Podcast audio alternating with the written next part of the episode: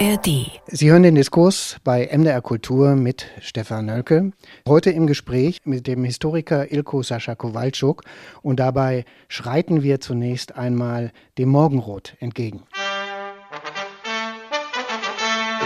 Dem Morgenrot entgegen, ihr Kampfgenossen all, bald siegt ihr aller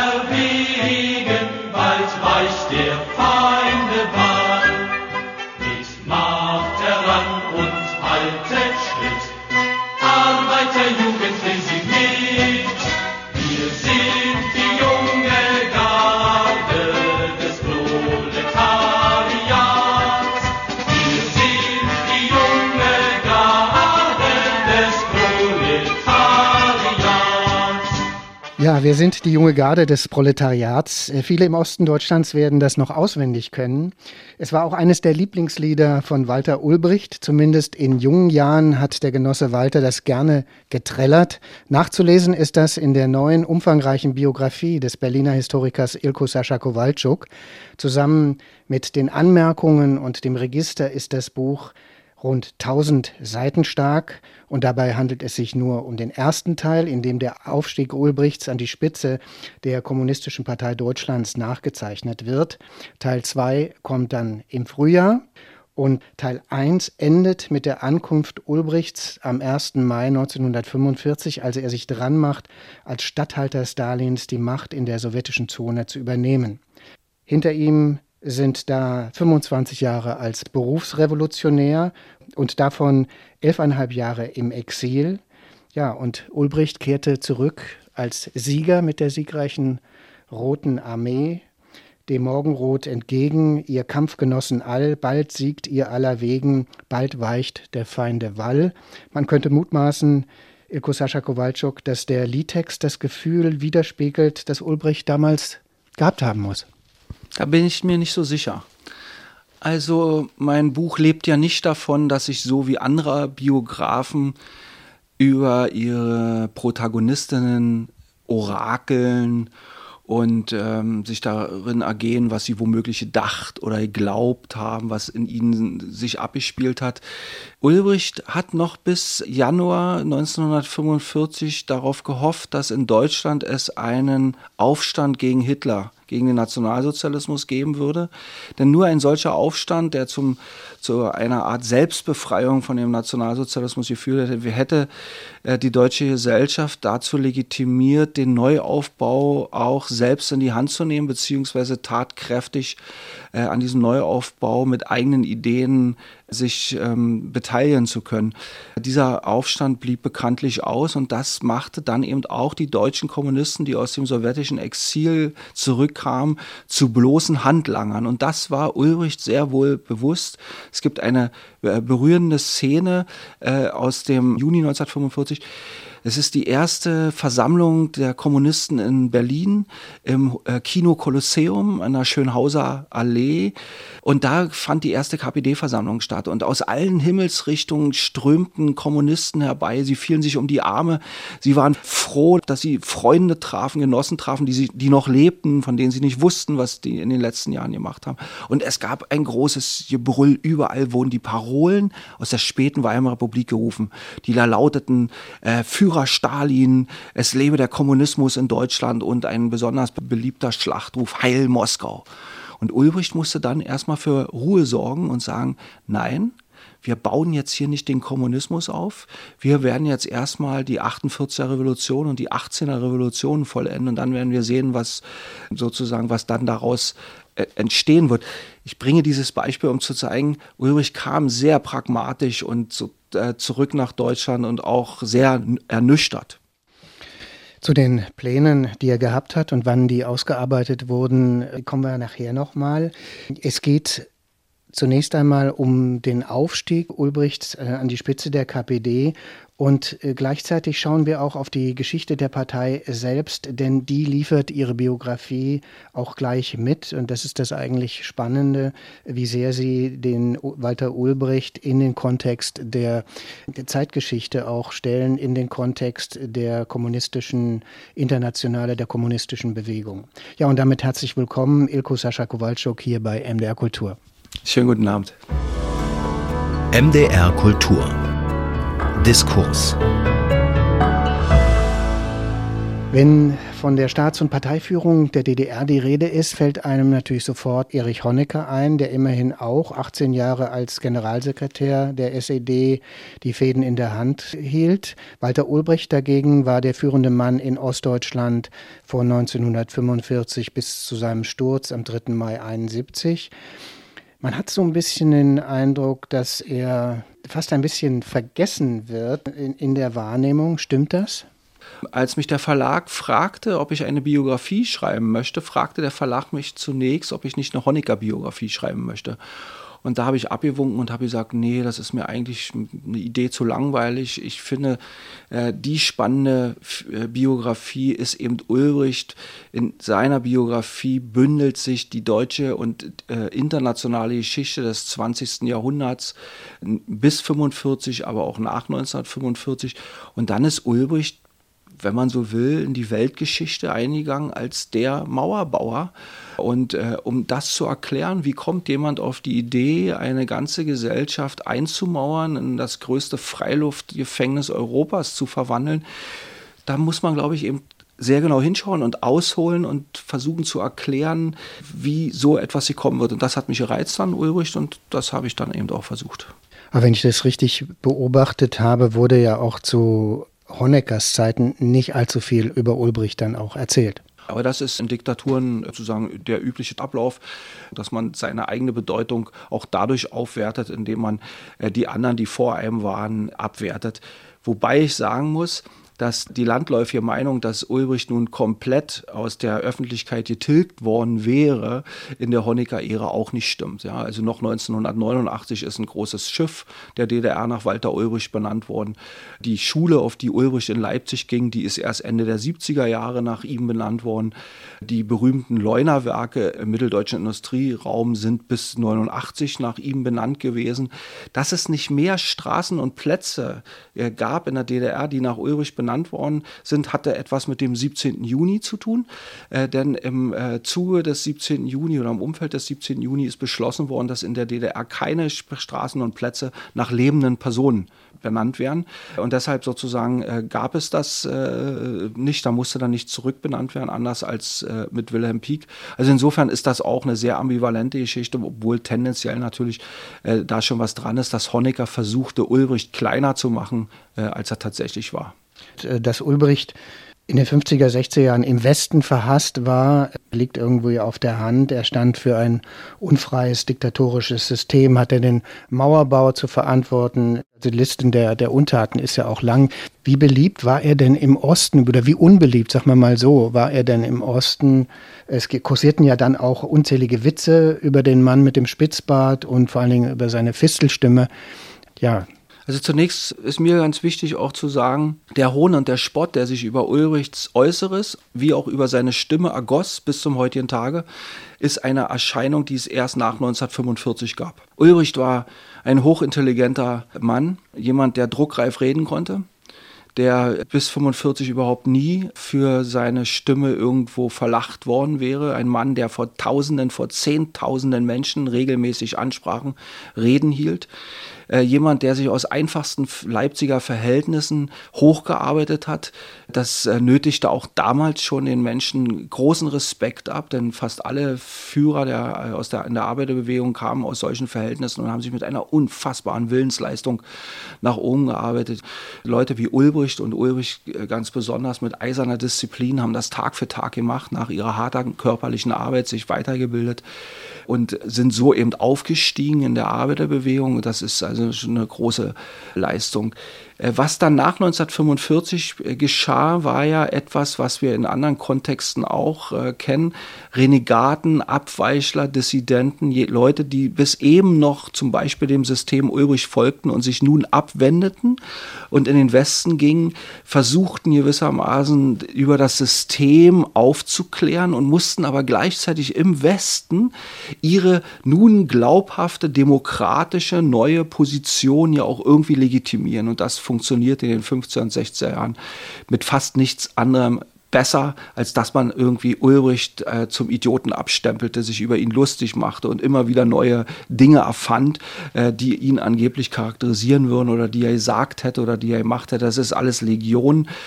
Und insofern äh, hat mich an, auch bei, der, bei den jahrelangen Arbeiten an dieser Biografie doch sehr überrascht, wie kritiklos die Renegatenliteratur des Westens bis heute eigentlich behandelt wird. Also Sie denken jetzt an Wolfgang Leonhardt zum Beispiel oder an Margarete Buber-Neumann zum Beispiel. Ruth Fischer äh, oder Kantorowitsch oder äh, Gustav Regler und da könnte man jetzt noch Dutzende weitere Namen nennen, die fast alle wirklich auch abenteuerliche Pistolen da in ihren Erinnerungen drin haben. Also Sie korrigieren an vielen Stellen auch das gängige Bild Ulbrichts. Ich würde gerne dann noch auf diese äh, andere Frage äh, kurz zu sprechen kommen. Äh, wie war nun im Osten gelitten? Und da muss man sagen, das ist schwer zu messen. Wir haben ja keine demoskopischen, stichhaltigen Untersuchungen. Aber man wird sicherlich sagen können, dass er von großen Teilen der ostdeutschen Gesellschaft massiv abgelehnt worden ist. Und zwar schon in den 50er Jahren. Alle wussten, er ist die Hauptfigur, die für den Terror verantwortlich ist. Das hat sich dann durch den Mauerbau natürlich nochmal verstärkt. Gleichwohl kamen dann die 60er Jahre Jahre mit, einer, mit einem völlig neuen Ulbricht, auch mit einem neuen Gesellschaftsbild, was entworfen wurde, was auch zu einer innenpolitischen Entspannung führte. Und insofern äh, hatte er auch immer große Anhänger, gerade bei den Systemträgern, bei den Systemtreuen. Und das änderte sich dann nochmal in der Honecker-Ära. Da wendeten sich erstmal viele auch seiner früheren Systemgänger von äh, äh, Ulbricht ab. Aber umso mehr Honecker gewissermaßen sich selbst und das System immer weiter in die Sackgasse hineinmanövrierte, umso mehr kam es auch wie zu einer, so einer Wiederentdeckung von Ulbricht. Und das setzte sich dann übrigens nach, den, nach der Revolution von 1989 in den 1990er Jahren bis heute fort, sodass äh, Ulbricht absurderweise, muss man sagen, äh, in einem bestimmten postkommunistischen kommunistischen Milieu nun mittlerweile wieder wie so eine Art Bannerträger dessen galt, der eben doch vielleicht einen Sozialismus wollte, der machbar gewesen wäre. Also wir reden jetzt äh, über seine Wirtschaftspolitik, vor allen Dingen in den 60er Jahren, wo er auf Investitionen gesetzt hat und weniger Konsum. Honecker hat das dann rückgängig gemacht. Das ist sozusagen der Kontext, wenn ich das jetzt richtig verstanden habe. Aber lassen Sie uns noch mal kurz auf Ulbricht schauen, äh, Ulbrichts Herkunft, weil das ist ja auch ganz interessant. Sie haben es schon genannt. In Leipzig ist er geboren in der Gottschedstraße 4, heute die Hausnummer 25, ein Haus, in dem auch der Musiker Gustav Mahler und der junge Gustav Stresemann als Student zeitweise gewohnt haben. Ja, Stresemann und Ulbricht, einen größeren Gegensatz kann man sich da kaum vorstellen. Sind die sich womöglich da im Treppenhaus mal begegnet oder auf der Straße ist das möglich? Naja, ich weiß es natürlich nicht, aber die, der Stresemann hat auch tatsächlich äh, zu einer Zeit dort gewohnt als junger Student, als äh, Ulrich dort ein kleine, kleiner Junge war. Mir war das wichtig, ähm, das auch herauszuarbeiten oder zu beschreiben, dass das eben ein Haus war, wo eben auch Gustav Mahler vor Ulrichs Geburt äh, kurze Zeit wohnte und dann eben auch Stresemann, dass das ein bürgerliches Viertel war. Und warum ist mir das wichtig? Gerade über die Kindheit und Jugend äh, kursieren abenteuerlichste Legenden und Gerüchte. Er sei in einem ganz schlechten Viertel aufgewachsen. Äh, er, er wäre Zuhälter gewesen und, und viele solcher Geschichten, die in Leipzig sich auf der Straße erzählt werden, die man in vielen Büchern, in vielen Zeitungsartikeln bis heute nachlesen kann die alle Kokolores sind. Und deswegen habe ich das auch versucht, so sehr genau zu rekonstruieren, aus welchen Verhältnissen kommt er. Er kommt eben aus, äh, sein, sein Vater war äh, Schneider. Schneider war ein, ein, Handwerk, was nun in der sozialen Hackordnung, will ich fast sagen, eher am unteren Ende an siedelt war, aber äh, die Eltern waren äh, sehr darauf bedacht, äh, dass ihre drei Kinder, Ulrich hatte noch zwei Geschwister, zwei jüngere Geschwister, dass die sehr diszipliniert mit einem fast preußischen Ordnungsverständnis erzogen werden Und ganz oben stand immer Bildung, Bildung, Bildung. Und dieses Haus, dieses Umfeld zeigt eben, dass die in einer bürgerlichen Gegend groß geworden sind. Sowas prägt den Ulrich natürlich. Auch das wird dann später, vor allen Dingen in der DDR, von großem Interesse sein, äh, wenn Ulrich sich anschickt, also sich auch für die letzten Schlüpfergummi zu interessieren und verantwortlich zu führen und eben unter anderem auch für Kunst und Kultur. Und dann der, sein Umgang mit Kunst und Kultur ist eben auch in dieser Zeit so geprägt. Er ist sehr stark von dieser klassischen deutschen Literatur, äh, Theater geprägt, was für ihn immer wichtig war. Aber er hatte eben auch nie ein Verständnis für die Moderne. Und, äh, und das zeigt sich eben nicht nur in der Politik, nicht nur in seinem Gesellschaftsverständnis, sondern eben auch in seinem Kunstverständnis. Insofern sind das für mich immer so eine Achsen, die eben alle irgendwie miteinander zusammenhängen. Also eher konservativ, bildungsbürgerlich ausgerichtet, könnte man sagen, und vor allen Dingen sehr bildungshungrig, auch das beschreiben Sie auch. Und das ist auch ganz typisch übrigens ja für diese sozialistische Arbeiterbewegung, für die Arbeiterbildung, äh, dass die eben so teilweise so konservativ waren. Ja, dass, äh, weil die wie Sie wissen, äh, die sozialistische Arbeiterbewegung ja immer in dem Verdacht stand, im Kaiserreich die Vaterlandsverräter zu sein, die vaterlandslosen Gesellen. Und die wollten natürlich, August Bebel ist dafür ein gutes Beispiel, der hieß nicht umsonst der Kaiser der Arbeiter, also sozusagen auch die Insignien der alten Macht wurden ja viel, viel übernommen. Und es war eben kein Zufall, dass die auf bestimmte Anführungsstriche deutsche Werte, auf bestimmte konservative Kulturvorstellung immer zurückgegriffen haben, weil sie damit zeigen wollten, sie sind Teil dieser deutschen Gesellschaft und stehen nicht am Rand. Also der junge Ulbricht ist auch von zu Hause aus politisiert durch das sozialdemokratische Elternhaus. Er wird dann eingezogen im Ersten Weltkrieg. Er ist auf dem Balkan viel unterwegs und stationiert in Mazedonien und hat das Glück, in der Etappe bleiben zu können und ist sozusagen dann auch verschont von den heftigen Kämpfen an der West- und an der Ostfront auch. Und dann im November die Revolution, die ihn wahnsinnig geprägt hat, weil sie schreiben auch, das sei hinterher immer sein Lieblingsthema gewesen. Als Ulrich zurückkam aus dem Ersten Weltkrieg, den er weitgehend unbeschadet äh, mit einigen Wochen Arrest belegt überstanden hat, äh, war er sofort Teil der Novemberrevolution. Er war Mitglied des Soldatenrats in Leipzig. Er war da so eine Art kleiner Funktionär.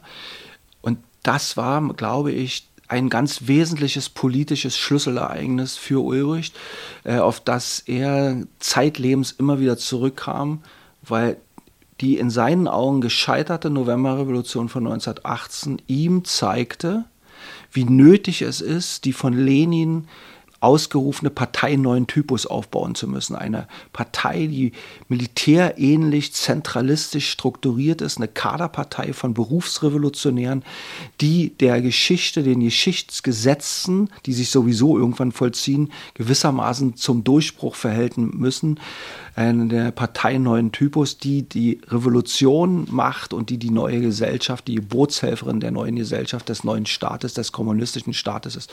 Das war für ihn die zentrale Lehre aus der, wie er sagen würde, gescheiterten Revolution von 1918.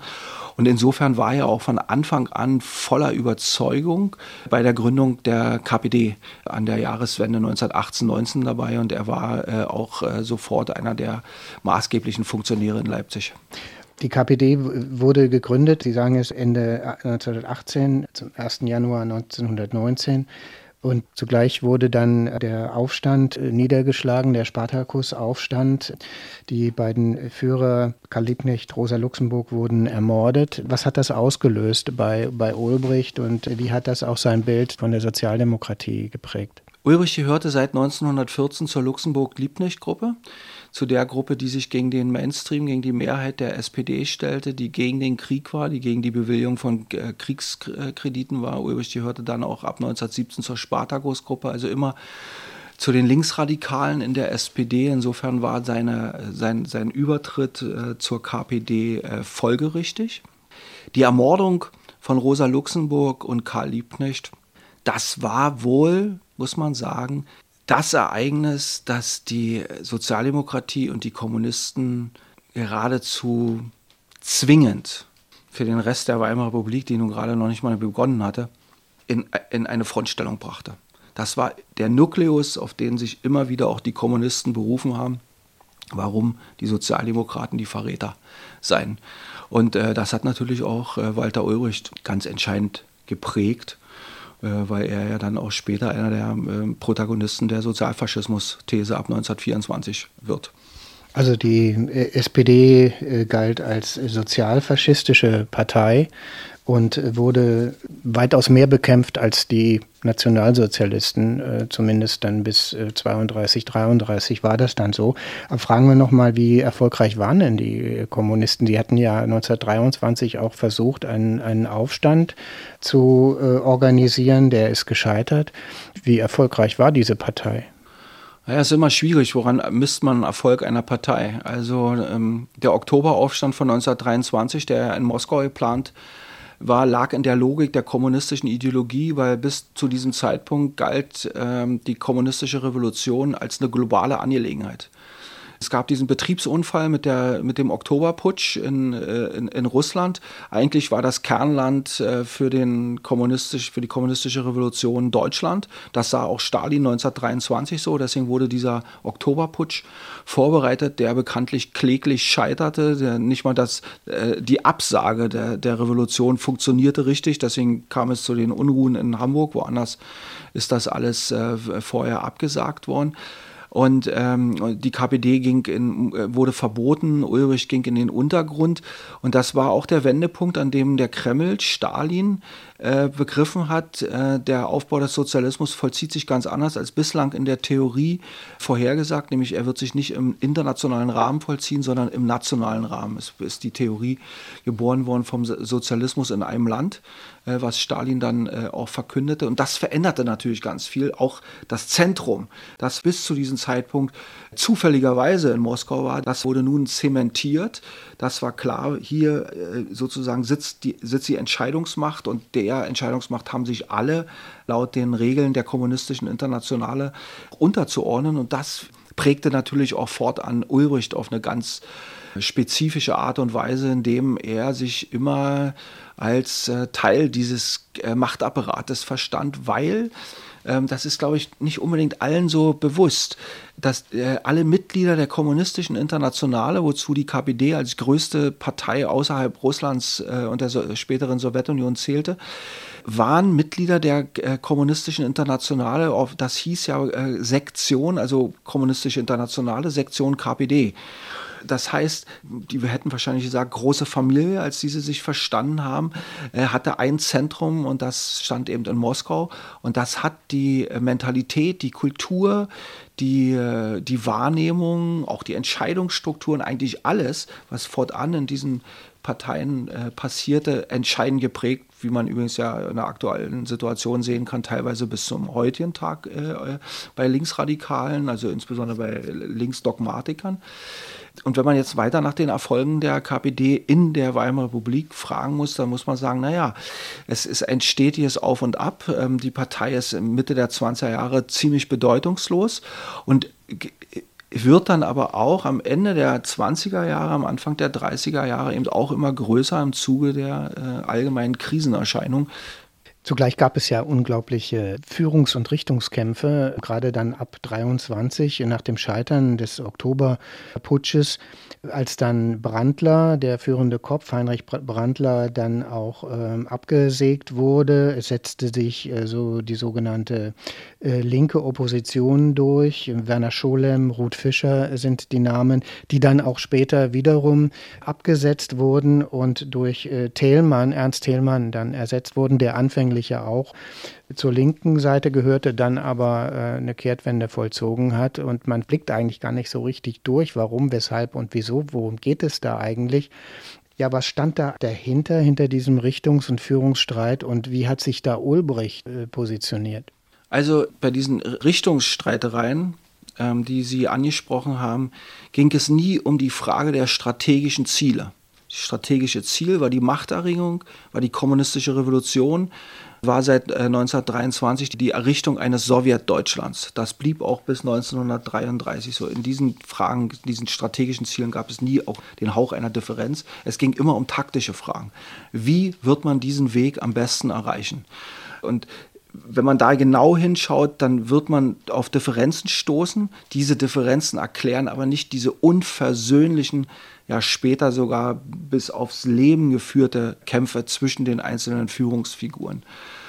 Und äh, nun kann man äh, da wahrscheinlich auch psychologisch viel deuten, wie das sozusagen so in, in, in, wie so kleine sektenähnliche Strukturen, wie sich da so bewegen. Für mich war aber viel interessanter die Frage, ja, es wird ja immer gesagt, Ulrich sei so, so gesichtslos und sei so ein Opportunist und habe immer nur gemacht, was ihm andere oder eben Stalin oder wer auch immer gesagt hat oder Thielmann. Und wenn man sich das genau anschaut, stimmt das eben nicht er ist hochgekommen äh, in die Parteispitze 23.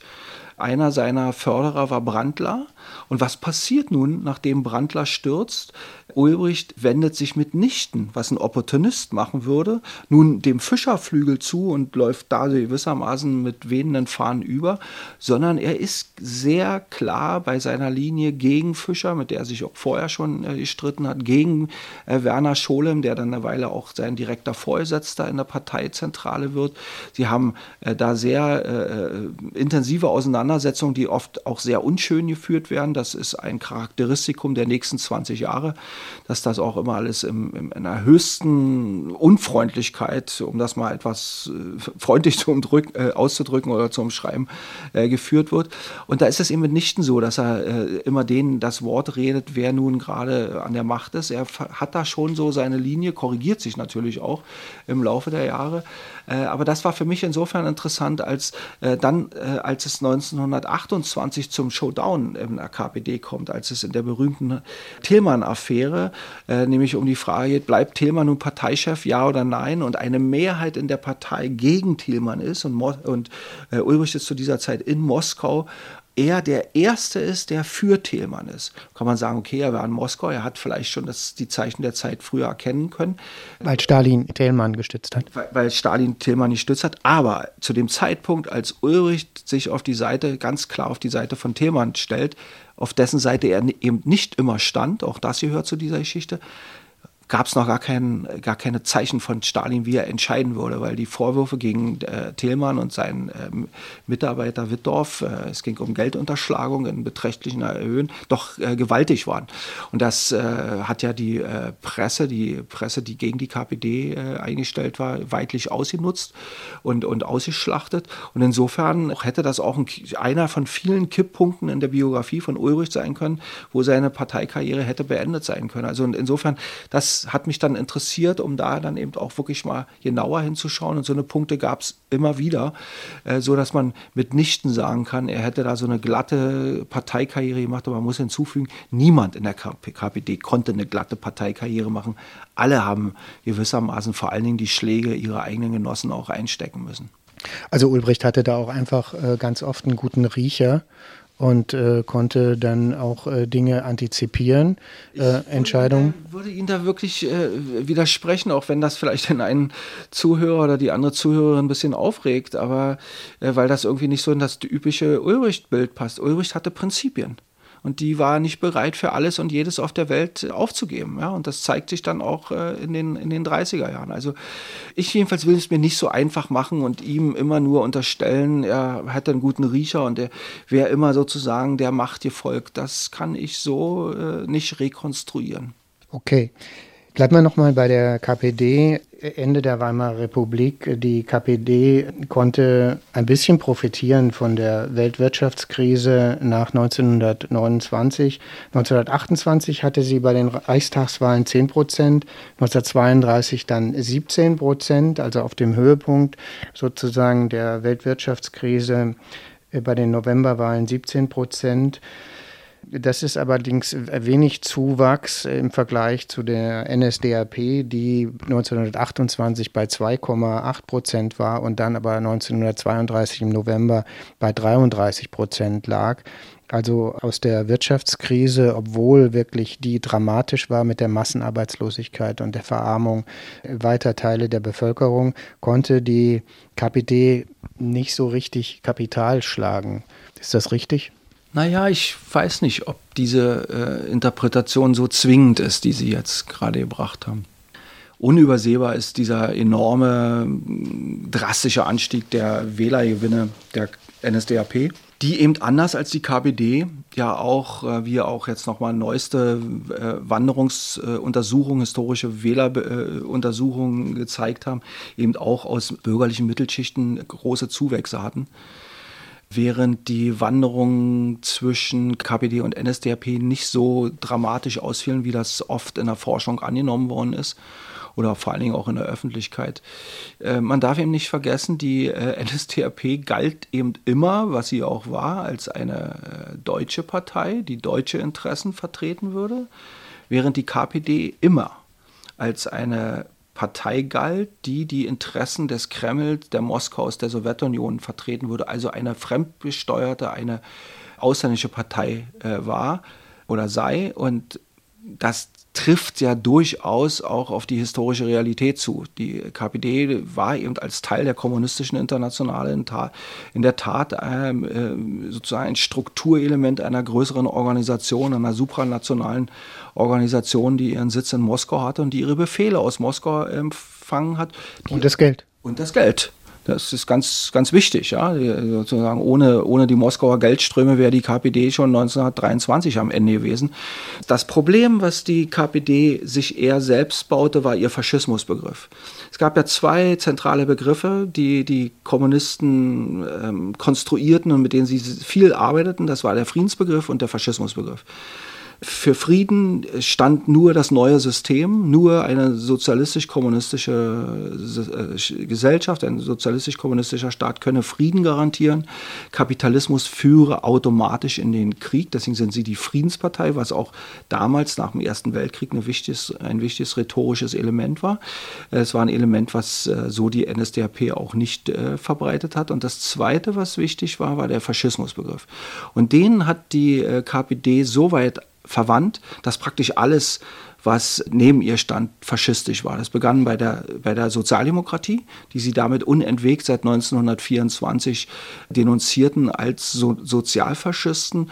Und das äh, ging sozusagen bis in alle bürgerlichen Kräfte, weil die bürgerliche Gesellschaft, der Kapitalismus eben das Konstrukt sei, aus dem sich der Faschismus entwickeln würde. Das war eine Definition von 1924, die dann später 1935 in einer berühmten äh, Definition durch Georgi Dimitrov, dem Führer der kommunistischen Internationale, auf dem letzten Weltkongress der kommunistischen Internationalen gewissermaßen zu einer kanonischen Bedeutung bekommen hat. Aber ähm, die ähm, Kommunisten haben eben nicht nur die Sozialdemokraten als Sozialfaschisten beschimpft, sondern sie haben praktisch seit 1931 ununterbrochen immer wieder auf der Titelseite der Roten Fahne, der ihrer wichtigsten Tageszeitung, verkündet, in Deutschland herrscht eine faschistische Diktatur. In Deutschland herrscht eine faschistische Diktatur. Das ist also vor allen Dingen dann ab mit äh, Beginn der Brünninger Regierung. Und das hatte zur Folge, dass als am 30. Januar 1933 mit Hitler nun wirklich der Faschismus an die Macht kam, für die Kommunisten das zunächst gar keine Zäsur war, gar kein Einschnitt. Weil für sie war das gewissermaßen in ihrem Weltbild die Logik der Ereignisse und der eine unterschied sich nicht vom anderen. Und das war keine deutsche Spezialität. Der Machtantritt Hitlers wurde in der Pravda nicht auf Seite 1 verkündet oder nicht auf Seite 2, sondern auf der letzten Seite unter was sonst noch passierte auf Seite 6. Die Kommunisten brauchten genau einen Monat, um zu begreifen, dass sie etwas sozusagen missverstanden hatten. Über den Reichstagsbrand berichtete dann die Pravda auf Seite 1. Ja, dieser Faschismusbegriff bzw. der Antifaschismusbegriff setzt sich ja dann weiter fort. Also die Mauer wurde ja nicht umsonst dann als antifaschistischer Schutzwall bezeichnet. Das zieht sich ja durch die gesamte Geschichte, denn später auch der SED. Ja, bleiben wir nochmal ähm, beim Ende der Weimarer Republik, als in Deutschland schon in gewisser Weise bürgerkriegsähnliche Zustände herrschten. Nazis und Kommunisten lieferten sich heftige Saalschlachten. Auch im Reichstag, in den Ulbricht reingewählt wurde, ging es äh, hoch her. So auch im Februar 1932 im Vorfeld der Wahlen zum Reichspräsidenten.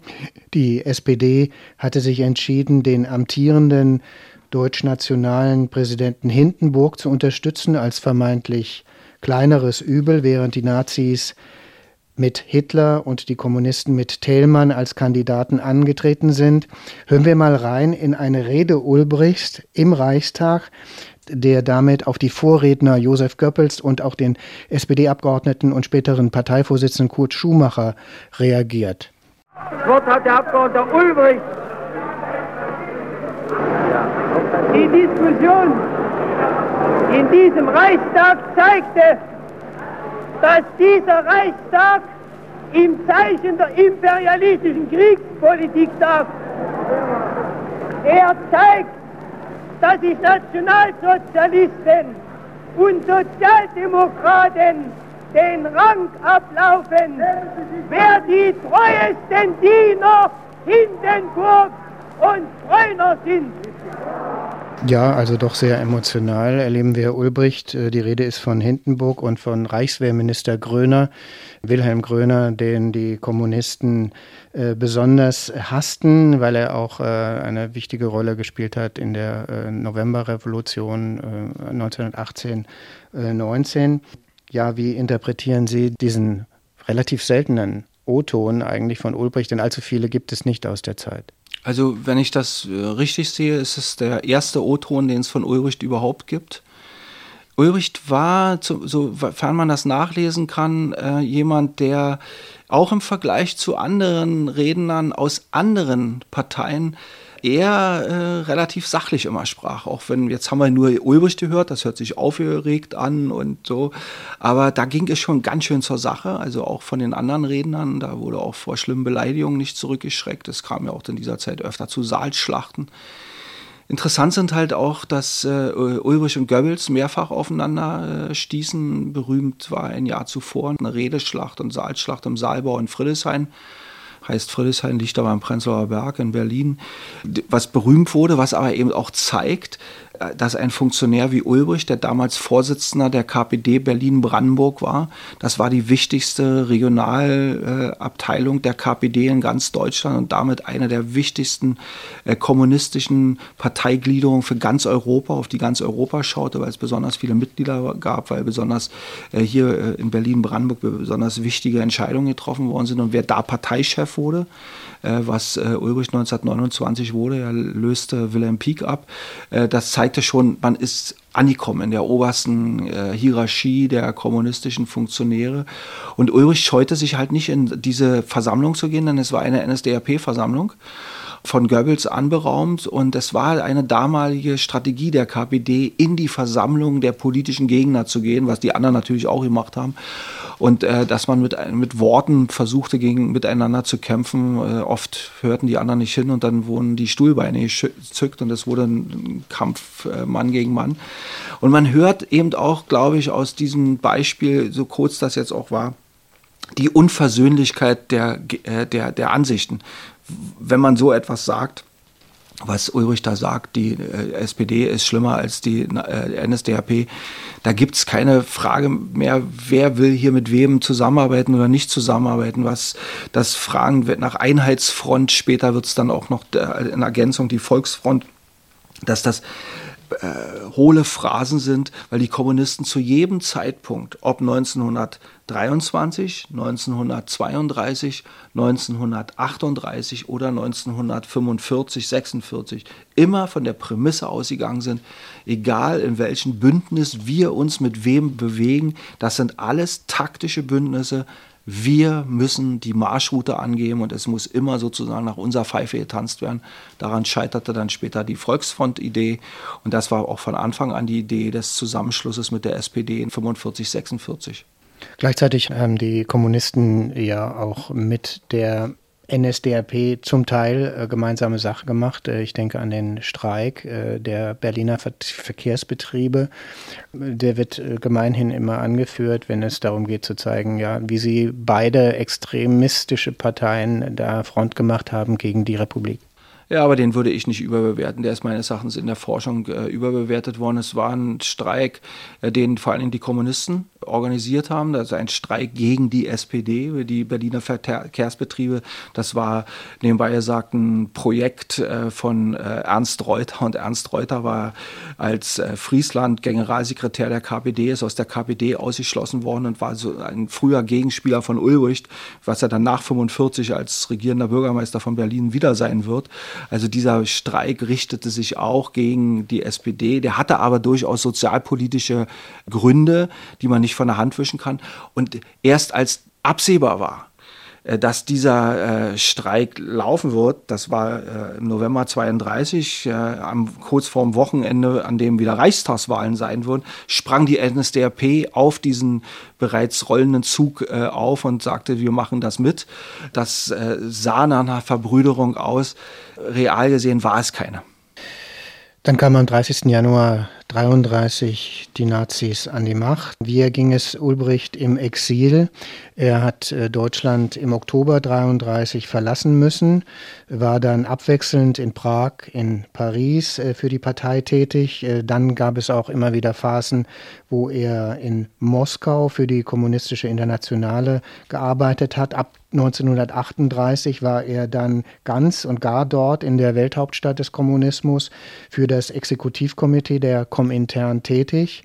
Er wohnte mit seiner Frau Lotte im berühmten Hotel Lux, im berühmt-berüchtigten Hotel Lux, dem Gästehaus der Komintern, wo weitestgehend deutsche Exilkommunisten gewohnt haben, aber auch andere, und wo Stalin und seine Schergen äh, ganz wüst die Reihen dezimiert haben. Also der stalinsche Terror in den Jahren 1936 bis 1938 hat auch große Lücken geschlagen in die eigenen Reihen. Wie groß war der Aderlass für die KPD?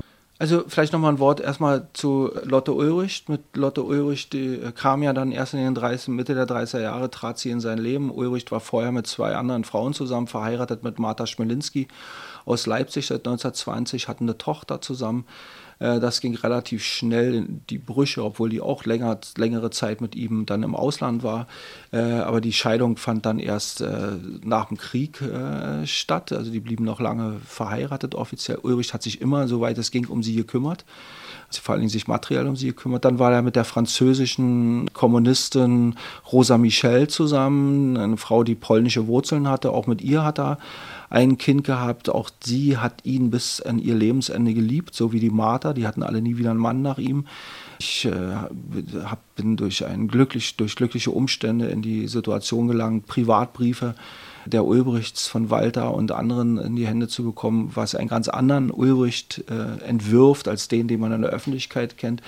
Mit Lotte trat dann die Frau in sein Leben, die ein Politiker vom Format Ulbricht braucht oder ein Mensch, den äh, Ulbricht brauchte, nämlich es war der einzige Mensch, dem er wirklich vertraute. Also irgendwie auch ein Ulbricht braucht jemand, dem er vertrauen kann. Und äh, das war dann Lotte Ulbricht. Insofern ist ihre Rolle in seinem System nicht hoch genug einzuschätzen. Sie ist ganz wichtig. Die 30er Jahre sind auch deshalb interessant, also die Emigrationsjahre. Ulbricht äh, war einer der ersten, der sich sehr schnell und effektiv noch in Berlin auf die Emigration, auf den Untergrund eingestellt hat weil er eben so äh, eine hohen Disziplin hatte, einen großen Ordnungssinn, konnte er sich dem anders als äh, Tillmann und andere eben schnell äh, unterordnen. Äh, dann ging er in die äh, Emigration, weil er bedroht wurde, mit Steckbrieflich gesucht wurde, dass er verhaftet wird. Seine Sicherheit war nicht mehr gegeben. Und es kam zu heftigen äh, Auseinandersetzungen im Politbüro der KPD und hier zeigt sich eben wieder, Ulbricht hatte eine Minderheitenposition äh, in Prag und äh, Paris und er konnte nicht wissen, äh, wie dieser äh, Streit ausging. Er äh, hatte sozusagen eine Position mit Pieck und er selbst gegen die anderen Politbüromitglieder. Und das ging, stand sozusagen, da wusste jahrelang niemand, wer nun am Ende gewinnen würde. Und Ulrich blieb da seiner Linie immer treu. Worum ging es da? Ja, da ging es eben auch wieder um äh, taktische Fragen. Das waren keine strategischen Fragen, sondern es ging immer um taktische Fragen. Und hier muss man sagen, äh, hier sind also äh, hunderte, wenn nicht, ja, man muss sagen, tausende Seiten Pro äh, Protokolle, vor allen Dingen aus Paris überliefert da passte auch äh, sozusagen die, die, bestimmt mit bestimmten Politbüromitgliedern hatten die sich auch wirklich gar nichts mehr zu sagen. Ja, war der blanke Hass der da äh, sozusagen zwischen diesen Männern stand. Ich beschreibe das sehr ausführlich in der Biografie, weil ich das auch ganz wichtig finde, um so ein bisschen so die, äh, diese Leute zu verstehen, auch in ihrer totalen Isolation. Die waren ja nicht nur in der Emigration, sondern in der Emigration waren sie auch in der Isolation, weil sie illegal sich dort überall aufhielten, wo sie sich aufhielten, wenn sie nicht gerade in Moskau waren. Und das äh, stellte die natürlich auch vor enorme Herausforderungen. Und dann äh, kam, äh, kam es noch zu einer anderen Situation, nämlich dass Lotte Ulbricht in Moskau in Bedrängnis geriet weil sie mit einem Mann verheiratet war, Erich Wendt, der im Gulag äh, äh, einige einige Monate war. Erich Wendt ist in der DDR später bekannt geworden, also der Überlebte, der war der Gründer äh, oder der Leiter des Aufbauverlages, Direktor des Aufbauverlages. Äh, Lotte war, als sie Ulrich äh, kennenlernte und lieben lernte und mit ihm zusammenlebte, mit zwei weiteren Männern verheiratet und unter anderem mit Erich Wendt. Und weil er nun wegen trotzkistischer Umtriebe, natürlich alles reine Fantasiegespinste, in den Gulag kam, ist auch sie maßgenommen worden. Und Ulbricht hat sich ohne Zögern und ohne auch nur, dass ein Blatt zwischen beide passte, vor seine Lotte gestellt, ohne zu wissen, wie das ausgeht. Das heißt, äh, das sind alles Situationen in der Biografie und in der Geschichte, in der hätte auch Ulbricht fallen können, so wie seine Widersacher erschossen werden können. Und wir wüssten heute relativ wenig über ihn. Der würde uns auch wahrscheinlich genauso wenig interessieren wie Schubert oder andere Leute, von denen wahrscheinlich niemand weiß, dass es die überhaupt gab. Und das wirft natürlich die Frage auf, welche Rolle spielten die deutschen Kommunisten eigentlich in, dieser, in, in diesen Terrorjahren Stalins, äh, vor allen Dingen 36 bis äh, Anfang 39. Und da muss man sagen, entgegen von langlebigen Legenden, und die werden wir so schnell auch nicht aus der Welt schaffen und auch ich nicht mit diesem Buch, die Sowjets interessierten sich relativ wenig dafür, was die ausländischen Kommunisten nun zu ihren Verhaftungs- und Mordaktionen sagten. Die fragten die auch nicht um ihre Meinung. Und es war auch mitnichten so, dass äh, ein Ulbricht oder ein Pieck sich einfach hätten an Stalin oder Beria wenden können. Das ging nicht. Sondern da gab es äh, sozusagen, ich sage jetzt mal so, Dienstwege innerhalb der kommunistischen Internationale. Und das spricht die nicht frei von ihrer Verantwortung. Aber man muss dann eben historisch schon genau hinschauen, wer trägt nun wofür wirklich Verantwortung.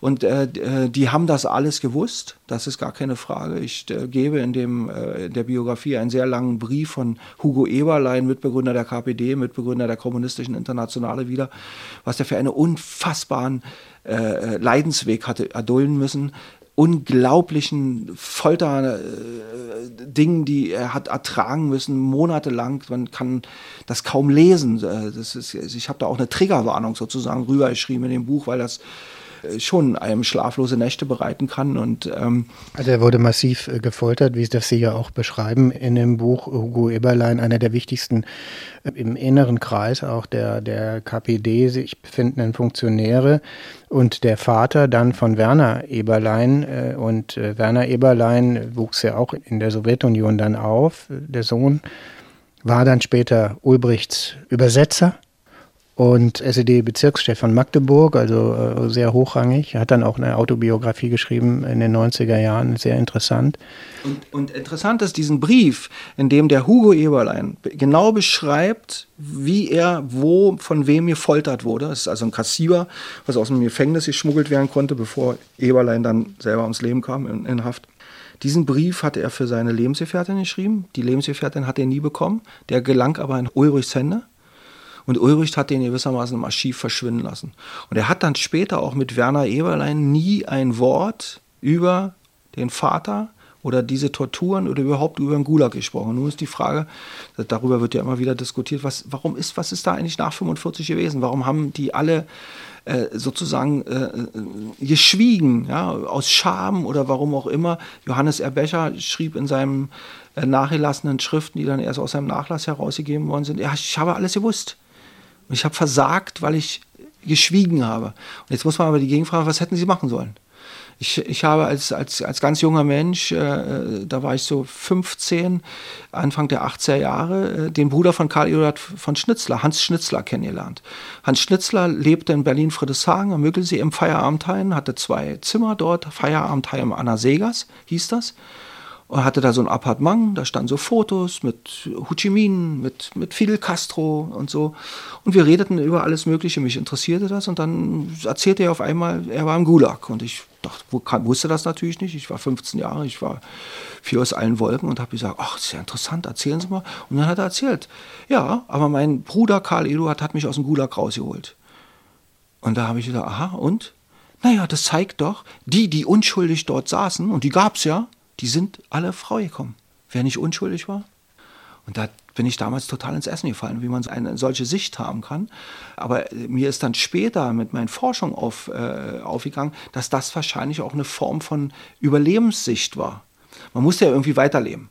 Und es ging durch Schweigen, das ging durch Beschweigen, aber es ging eben auch dadurch, dass man sich eine Konstruktion hingelegt hat, wo gehobelt wird, da fallen eben Späne. Wir wollen die große Revolution machen, da passieren auch mal Ungerechtigkeit, aber wir Ungerechtigkeiten, aber wir sind eben auch umgeben von Feinden und Gegnern und die müssen wir ausmerzen. Wie viele Leute hat denn die KPD verloren, wenn man das jetzt mal in Zahlen nennen kann?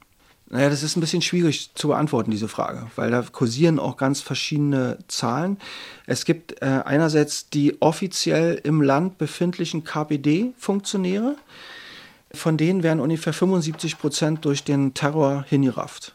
So, und dann gibt es aber noch viel mehr Kommunisten, die auf andere Wege ins Land gekommen sind. Also zwar auch über Erlaubnis, aber die eben nicht als sozusagen Funktionäre dort leben, die also nicht zu dieser großen Gruppe von vielleicht zweieinhalb, dreitausend Leuten zählen, sondern es gibt sozusagen daneben noch Leute, die schon in den 20er Jahren als Arbeiter in die Sowjetunion gekommen sind.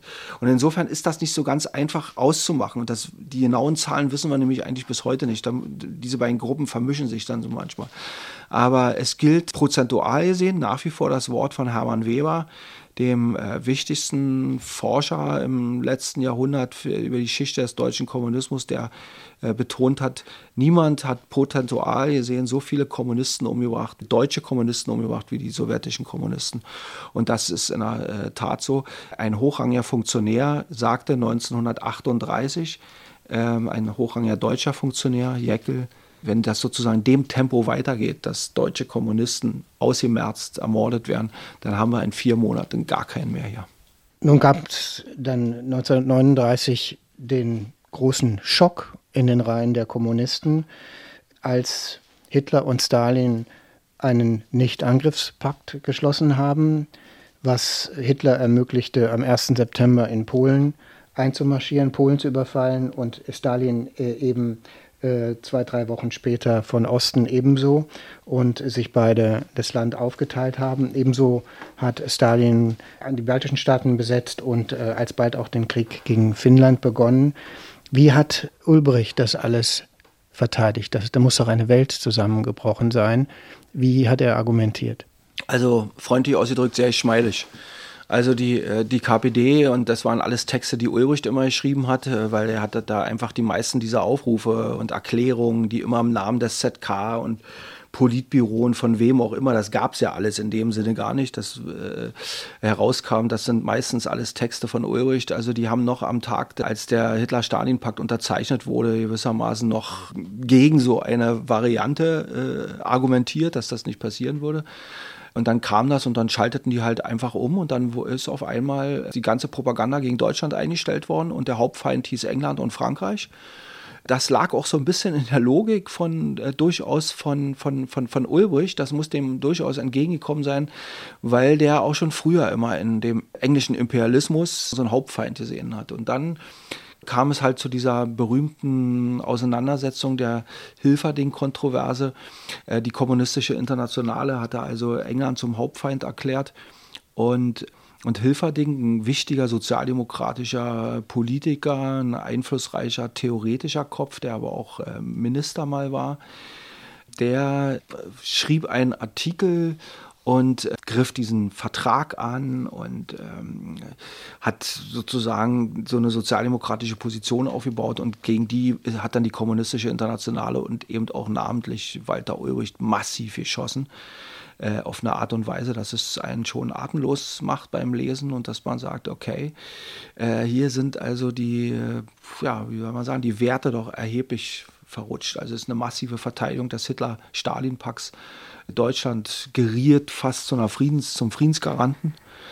Äh, und äh, das führte ja dann auch zu vielen Debatten, weil dann auch andere wiederum sagten, ja, was sagen wir jetzt eigentlich unseren Genossen, die im Konzentrationslager sitzen oder im Zuchthaus äh, in Deutschland? Die hatten ja teilweise noch Kontakt über Kurier und so, dass wir da jetzt einen anderen Kurs fahren und dass jetzt auf einmal die Nazis nicht mehr so schlimm sind, sind schon gar nicht so schlimm wie die englischen Imperialisten.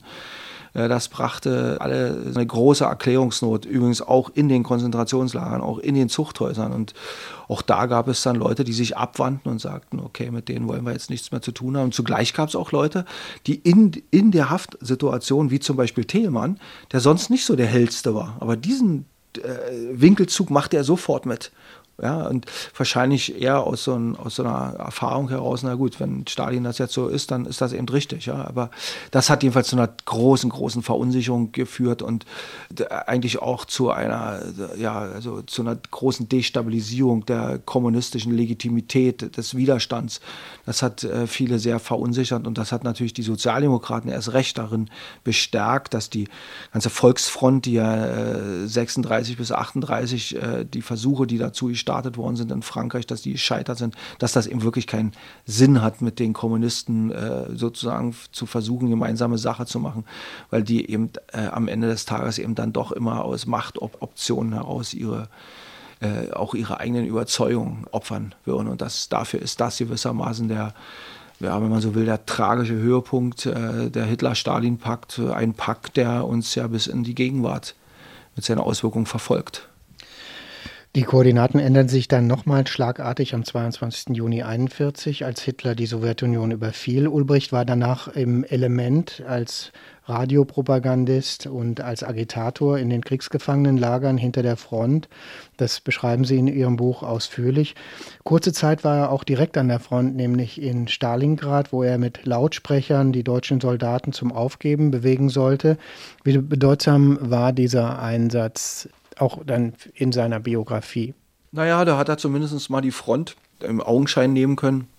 Der äh, Einsatz war weder für die Front in Stalingrad noch für ihn selbst letztendlich von hoher Bedeutung. Das ist dann später mythisch überladen worden. Ich beschreibe das auch an vielen Beispielen. Das würde ich aber insgesamt alles tief hängen. Was aber wichtig war, das war Ulbrichts Engagement mit den Kriegsgefangenen in diesen Antifa-Lagern, dann mit der Gründung des Nationalkomitees Freien Deutschlands. Und warum war das wichtig? Weil Ulbricht begriff 42, 43 schneller als alle anderen. Und jetzt beginnt gewissermaßen dann auch die Zeit, in der er die wichtigste Figur im deutschen Kommunismus äh, mittlerweile geworden ist und das auch ausspielt. Wenn es zum Sturz Hitlers kommt, und daran glaubte Ulbricht immer, wenn es zur Befreiung Deutschlands vom Nationalsozialismus kommt, dann werden die Kommunisten irgendwie mit am Zuge sein.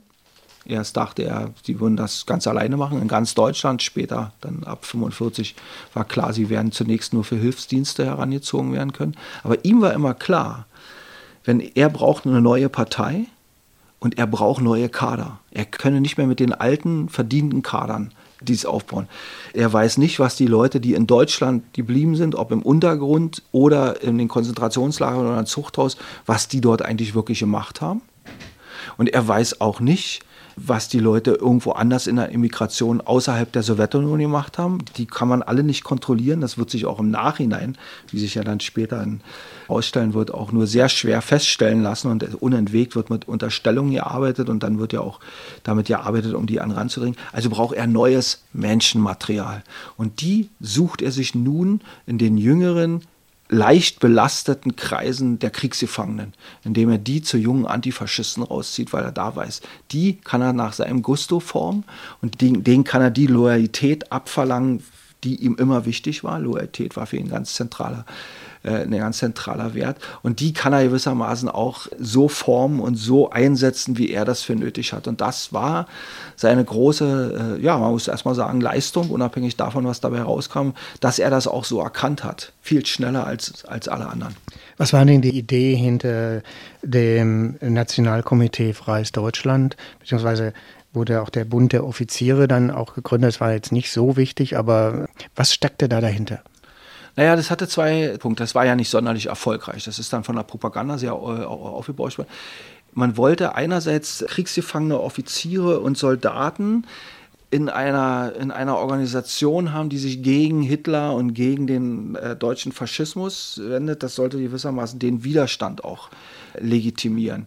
Damit wollte man auch äh, eine Sogwirkung erreichen, dass man sagt, also äh, an der Front, es wurden ja Millionen Flugblätter abgeworfen und, und ständig Sendungen ausgestrahlt per Lautsprecher, aber auch über Radiosender, die hinter den deutschen Linien gehört werden konnten. Es gibt hier Deutsche, die für Deutsche agieren. Wir sind keine Landesverräter, sondern wir agieren im deutschen äh, Sinne, deshalb auch Nationalkomitee Freies Deutschland. Und die Farben waren ja die äh, Reichswehrfarben, äh, also nicht die, Fahnen der, die Fahne der Revolution von 48, ganz bewusst gewählt, weil man eben das Militär erreichen wollte. Weil man davon ausging, okay, vielleicht, das können ja nicht alles Nazis sein. Da gab es dann allerdings äh, natürlich in den vielen, vielen tausenden Gesprächen mit Kriegsgefangenen, die dann auch ausgewertet worden sind, eine große Ernüchterung, wie stark sozusagen die Überzeugung äh, dort auch einfachster Soldaten von dem Faschismus war und vor allem gegen die Sowjetunion und gegen den Kommunismus.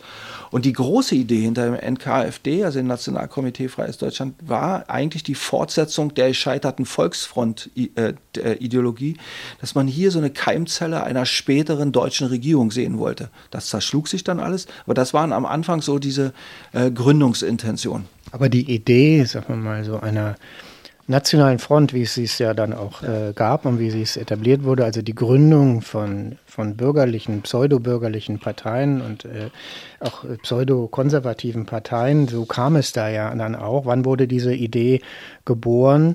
Das ist erst eine Nachkriegssache. Das passiert dann erst auch in Gesprächen in Moskau mit Stalin. Das, da gab es mehrere Gespräche, 46 äh, 47, also dann die Gründung der NDPD, die, die ja dann 48 erfolgt, die Wiederbegründung der oder die Neu oder die Gründung der CDU. Das war schon äh, ein relativ frühes Projekt von, von Ulbricht. Das hatte er sozusagen schon im Kopf, als er äh, Ende April 45 dann nach Deutschland zurückkommt und einer seiner äh, zu seinen ersten Gesprächspartnern, die hören ja dann auch viele bürgerliche Leute. Also insofern interessanter war da eher die Überlegung, eine Idee, die Ulbricht hatte und die auf eine gewisse Art und Weise ja dann später auch umsetzte, war, mit der kam er auch zurück. Wir müssen uns eine neue Sozialdemokratie schaffen, sagte er in einem Vortrag, die uns passt und die mit uns zusammenarbeitet und letztendlich heißt das, die mit uns nach unseren Vorstellungen agiert. Also er hatte da schon relativ konkrete Vorstellungen, auch wenn natürlich vieles dann an der Realität, die er sich so auch nicht vorstellen konnte, in Deutschland äh, zerbrach. Ja, Sie haben es angesprochen, die Gründung der SED eine Zwangsvereinigung mit der SPD. Auch da gibt es historisches Material. Ulbricht spricht hier im Admiralspalast in Berlin 1946, nachdem Vereinigung sozusagen vollzogen wurde. Und da hören wir jetzt nochmal an, was Ulbricht damals gesagt hat. Für alle die, die einst die Spaltung der deutschen Arbeiterbewegung im Ersten Weltkrieg erleben mussten, ist dieser Tag ein besonderer Freudentag. Am Ende des Zweiten Weltkrieges ist es endlich gelungen, die beiden großen Ströme der deutschen Arbeiterbewegung zur Sozialistischen Einheitspartei Deutschland zu vereinigen. In dem Lande, wo die Spaltung der Arbeiterbewegung begann, in diesem Lande begann jetzt nach dem Sturze der Hitlerherrschaft die Einigung der Arbeiterklasse. Er sagt natürlich nichts äh, darüber, dass die SPD dort allenfalls äh, der Juniorpartner ist, beziehungsweise dass viele SPD-Leute dann eben auch in, in Bautzen oder in anderen Gefängnissen gelandet sind. Ja, die, zur Wahrheit gehört erstmal, dass tatsächlich der Traum von der Einheitspartei im Frühjahr 45, im Sommer 45, im Herbst 45 groß war. Und zwar auf Seiten der SPD, nach meinem Eindruck sogar noch größer, der Ost-SPD, muss man immer sagen, größer als der äh, KPD. Äh, wir reden immer so von der Zwangsvereinigung von SPD und KPD. Eigentlich müsste man sagen von der Zwangsvereinigung von SPD in der SPZ und KPD in der SPZ. Es gab ja von Anfang an den äh, Widerstand gegen die Vereinigung äh, des Schumacher-Kreises. Schumacher sagte, mit den Kommunisten ist keine po Politik zu machen, das sind keine Demokraten, das sind keine freiheitsliebenden Menschen. Der war da knallhart anderer Meinung, aber in der SBZ lief das anders. Und das war mitnichten so, dass das äh, alles, äh, alles äh, unter Zwang lief. Das war ein vielschichtiger Prozess der allerdings dann als Stalin grünes Licht dafür gab, dass es nun zur Vereinigung kommen könnte im Spätherbst äh, 1945, im Frühwinter 1945. Es äh, war mitnichten so, dass dann alle äh, dagegen waren. Aber es ging nicht schnell genug, weil dann gab es sozusagen einen Zeitplan, der immer mehr gerafft wurde und und dann gab es immer mehr Widerstand, Widerspruch aus, äh, aus den Reihen der SPD, übrigens aber auch aus der KPD, gegen bestimmte einzelne Erscheinungen. Und da schritt die sowjetische Besatzungsmacht ein. Sodass dann irgendwann kaum noch äh, Veranstaltungen der SPD ohne sowjetische Offiziere stattfanden und so weiter und so fort. Und das frustrierte immer mehr, es kam immer mehr zu Druck und dann praktisch so auf, der Letz-, auf dem letzten Drittel der Wegstrecke wurde es dann erst zu dieser Zwangsvereinigung. Äh, das war mitnichten gewissermaßen so geplant oder so vorgezeichnet. Das gehört auch zu dieser Geschichte. Der Begriff Zwangsvereinigung, der geht ja auf äh, Gustav Dahrendorf zurück, der äh, Sozialdemokrat, der diesen Prozess zunächst mitgemacht hat und dann aber in den Westen flüchtete, weil er sagte, so geht das nicht. Und er hat dann ein Essay geschrieben äh, und hat da diesen Begriff Zwangsvereinigung geprägt. Und bei allen Abwägungen und bei allem, was man einwenden kann, glaube ich äh, nach wie vor, dass der Begriff letztlich diesen Prozess äh, adäquat erfasst. Ja, und es war ja doch für Ulbricht, denke ich, von vornherein klar, dass diese Partei auch eine leninistische Partei neuen Typs dann auch sein würde. Und in, insofern passt das ja auch äh, überhaupt nicht zusammen mit dem, was die sozialdemokratische Tradition eigentlich ausmacht. Sie haben jetzt Stalin schon mehrfach erwähnt. Welchen Handlungsspielraum hatte denn Ulbricht äh, überhaupt? Also Ulbricht war natürlich im Sinne des Begriffes Stalinist nicht so, wie der Begriff später erfunden wurde und wie er meines Erachtens auch nicht äh, historisch nicht korrekt ist. Stalinist waren seit 1928, 29 diejenigen, die sich als unbedingte Anhänger von Stalins begriffen haben. Und das war äh, Ulbricht seit dieser Zeit fraglos. Und zwischen 33 und 45 hat sich Stalin äh, herzlich wenig um die deutschen Kommunisten in der Sowjetunion gekümmert. Die waren für ihn kein wichtiger Faktor, die spielten ja keine Rolle. Das änderte sich dann ab 45 natürlich. Und äh, Ulbricht war derjenige, der äh, das größte Gewicht bei den Sowjets hatte. Sowohl äh, bei der sowjetischen Besatzungsmacht in Deutschland, aber auch derjenige, der äh, mehrfach zu Heimflügen äh, nach Moskau aufbrach äh, auch zu Heimgesprächen mit äh, Stalin. Und äh, Ulbricht war nach meiner Beobachtung, nach meiner Quellenkenntnis der einzige äh, deutsche Kommunist, der sich, das, der sich in den 40er Jahren bis äh, zu Stalins Tod am 5. März 1953 es sich erlaubte und wohl auch erlauben konnte, Stalin zu widersprechen und auch Stalin auf Dinge hinzuweisen, die er vielleicht nicht so unbedingt hören wollte. Das liest sich allerdings in den überlieferten Protokollen in der Regel alles ziemlich, äh, wie soll ich sagen, also sehr nüchtern. Wahrscheinlich hätte sich hätte Wilhelm Pieck auch diese Rolle spielen können, das muss man dazu sagen, aber Pieck war praktisch seit Anfang der 40er Jahre aus dem operativen Tagesgeschäft raus, war äh, mehr in Sanatorien und bei Kuraufenthalten, war für damalige Verhältnisse auch ein alter Mann. Äh, also der Parteivorsitzende, sozusagen der eigentliche, während Ulbricht, das muss man nochmal dazu sagen, er war zunächst Generalsekretär der KPD und dann erster Sekretär. Dann wurde Pieck dann auch Präsident Ulbricht war stellvertretender Ministerpräsident in der DDR und, Pieck und Grote wohl waren gemeinsam paritätisch äh, Parteivorsitzende. Und äh, Ulbricht war seit 1950 Generalsekretär, aber er hatte praktisch seit 1945 war er das Zentrum der Macht und das wusste jeder. In allen russischen, sowjetischen Quellen wird das bestätigt, in allen KPD-Quellen, in allen Erinnerungen kann man das lesen. Und wenn man sich, äh, selbst wenn man das alles nicht kennt, sondern nur die Handlungsabläufe, wie Entscheidungen gefällt worden sind, wer welche Zuständigkeiten im Parteiapparat hatte, ist das ganz klar. Ulbricht war der starke Mann, das war auch der, mit dem die Russen äh, gewissermaßen über alles sprachen. Grote wohl äh, spielte da äh, nur eine untergeordnete Rolle. Der blieb immer der Sozialdemokrat und der war auch in den Augen der Sowjets letztendlich der Verräter an den Sozialdemokraten und Verräter mag niemand. Sie haben schon erwähnt, Ulbricht fuhr äh, öfters nach Moskau, so auch am 21.12.1949 zu Stalins 70. Geburtstag. Dort hat er dann im Bolschoi-Theater äh, Stalin auch seine persönlichen Grüße und die Grüße der ostdeutschen Werktätigen ausgerichtet. Hören wir auch da noch mal rein in Ulbrichts Rede 1949. Ruhm und Ehre für ihre große schöpferische wissenschaftliche Leistung der Weiterentwicklung der Lehre von Marx und Lenin. Ruhm und Ehre Ihnen, dem genialen Steuermann, unter dessen Führung die Sowjetunion zum mächtigsten Staat der Welt wurde und das Sowjetvolk den Übergang zum Kommunismus durchführt.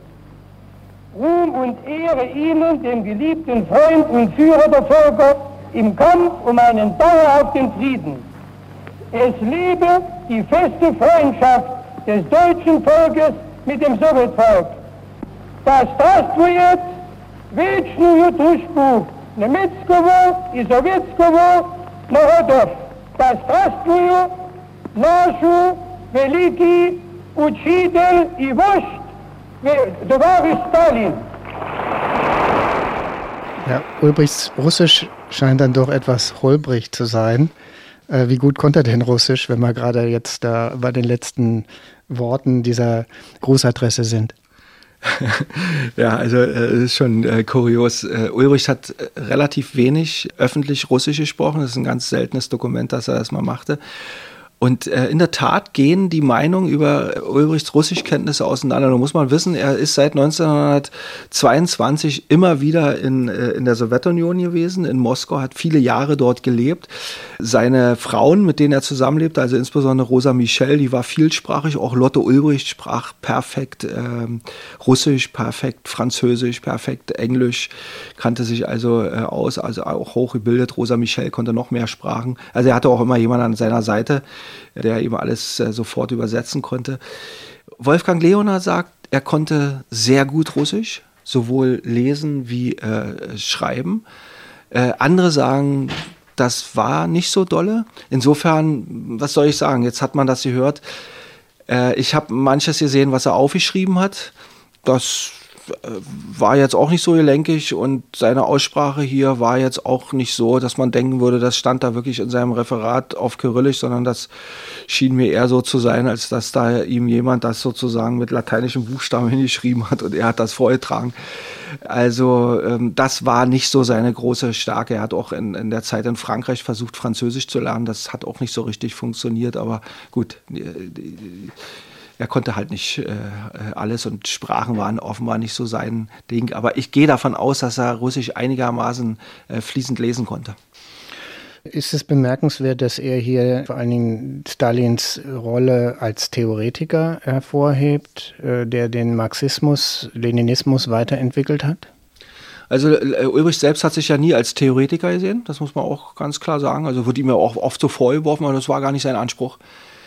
Äh, Stalin war zu dieser Zeit auf dem sozusagen letzten Höhenflug und war der Meinung, er war, sei auch ein ganz großer Theoretiker. Das war jetzt Dezember 49. Da kommen ja noch ein paar weitere Debatten. Ich sage nur so Stalin und die Sprachtheorie und andere Sachen, die dann, dann noch kommen. Und das war also sozusagen lag im Trend, dass man dem Genossen Stalin nun bescheinigte, dass er auf allen Gebieten menschlichen Lebensdenkens der fortschrittlichste sei und überall ja, Anstöße gibt. Insofern ist das gar nichts Ungewöhnliches. Man muss allerdings noch dazu fügen, weil das interessant ist. Auf der Ehrentribüne zu Stalins 70. Äh, Geburtstag ist Ulbricht wirklich in der Nähe, ganz in der Nähe von Stalin mit Mao. Und das ist natürlich auch eine interessante Konstellation. Ulbricht war auch zu diesem Zeitpunkt in der kommunistischen Weltbewegung mittlerweile wer, obwohl er hatte ja kein Hinterland. Die DDR nahm ja 49 im Dezember niemand ernst. Aber Ulbricht war nun mittlerweile seit Jahrzehnten weit vorne und er als Person war innerhalb dieser äh, Truppenteile äh, auch durchaus äh, hoch angesehen. Einfach schon aufgrund, weil er nun wirklich da mittlerweile eine, eine lange Biografie verlebt hat und äh, insofern ist das, glaube ich, auch äh, nochmal so ein interessanter Nebeneffekt. Der deutsche Kommunist lautet der Untertitel Ihres Buches. Was bedeutet das, dass Ulbricht auch in irgendwo ein Prototyp war? Oder wie darf man das verstehen? Interessante Frage. Bin ich gar noch gar nicht so drauf gekommen. Ich wollte damit eigentlich nur ausdrücken, der wichtigste deutsche Kommunist. Also die Betonung liegt irgendwie so auf der wichtigste, also der deutsche Kommunist. Warum? Er war praktisch von Anfang an bei allen Stationen dabei und er ist der einzige von Belang, der überlebt und der dann tatsächlich ab 45 dass die große Idee der Kommunisten versucht zu verwirklichen, nämlich einen eigenen kommunistischen Staat, eine kommunistische Gesellschaft zu errichten. Und das ist mit ihm verbunden, wie mit keinem anderen. Und deswegen glaube ich, ist er die wichtigste Persönlichkeit in der Geschichte des deutschen Kommunismus, der deutsche Kommunist. Und der zweite Band wird dann übrigens heißen oder heißt erscheint ja nun auch bald der kommunistische Diktator.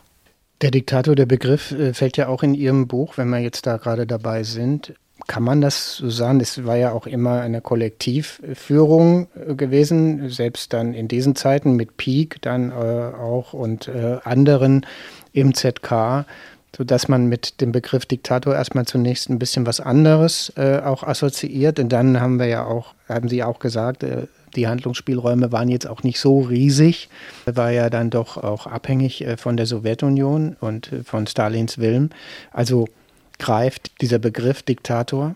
Also Begriffe sind ja immer äh, der Versuch, Dinge gewissermaßen zu verdichten. Ja, und man kann immer äh, sagen, es gibt auch Sachen, die dagegen sprechen. Also diese große Abhängigkeit der DDR äh, die wird auch bis zum Ende der Amtszeit Ulbricht nicht äh, vorübergehen. Die wandelt sich, die wird anders sein.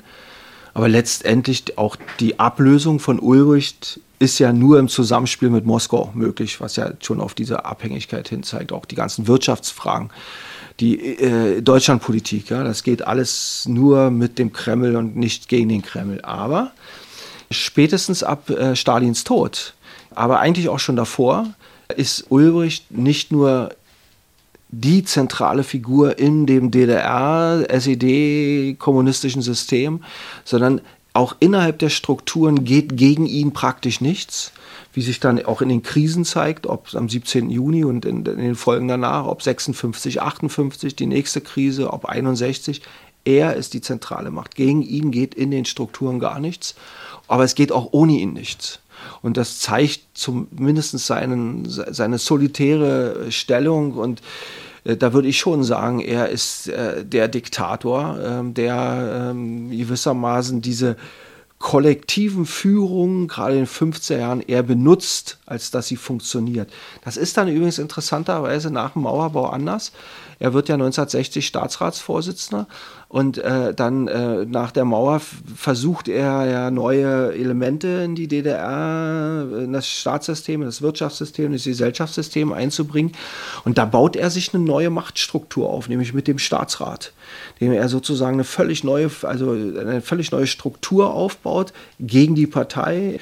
In der Partei sind er die Ideologen, in dem Staatsrat hat er eher die Technokraten.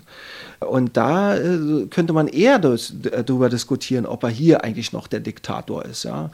Aber würde ich immer sagen, Diktator ist letztendlich auch immer ein politischer Begriff, der an, an, an, politisches Verhalten gebunden ist, an politisches Machtverhalten.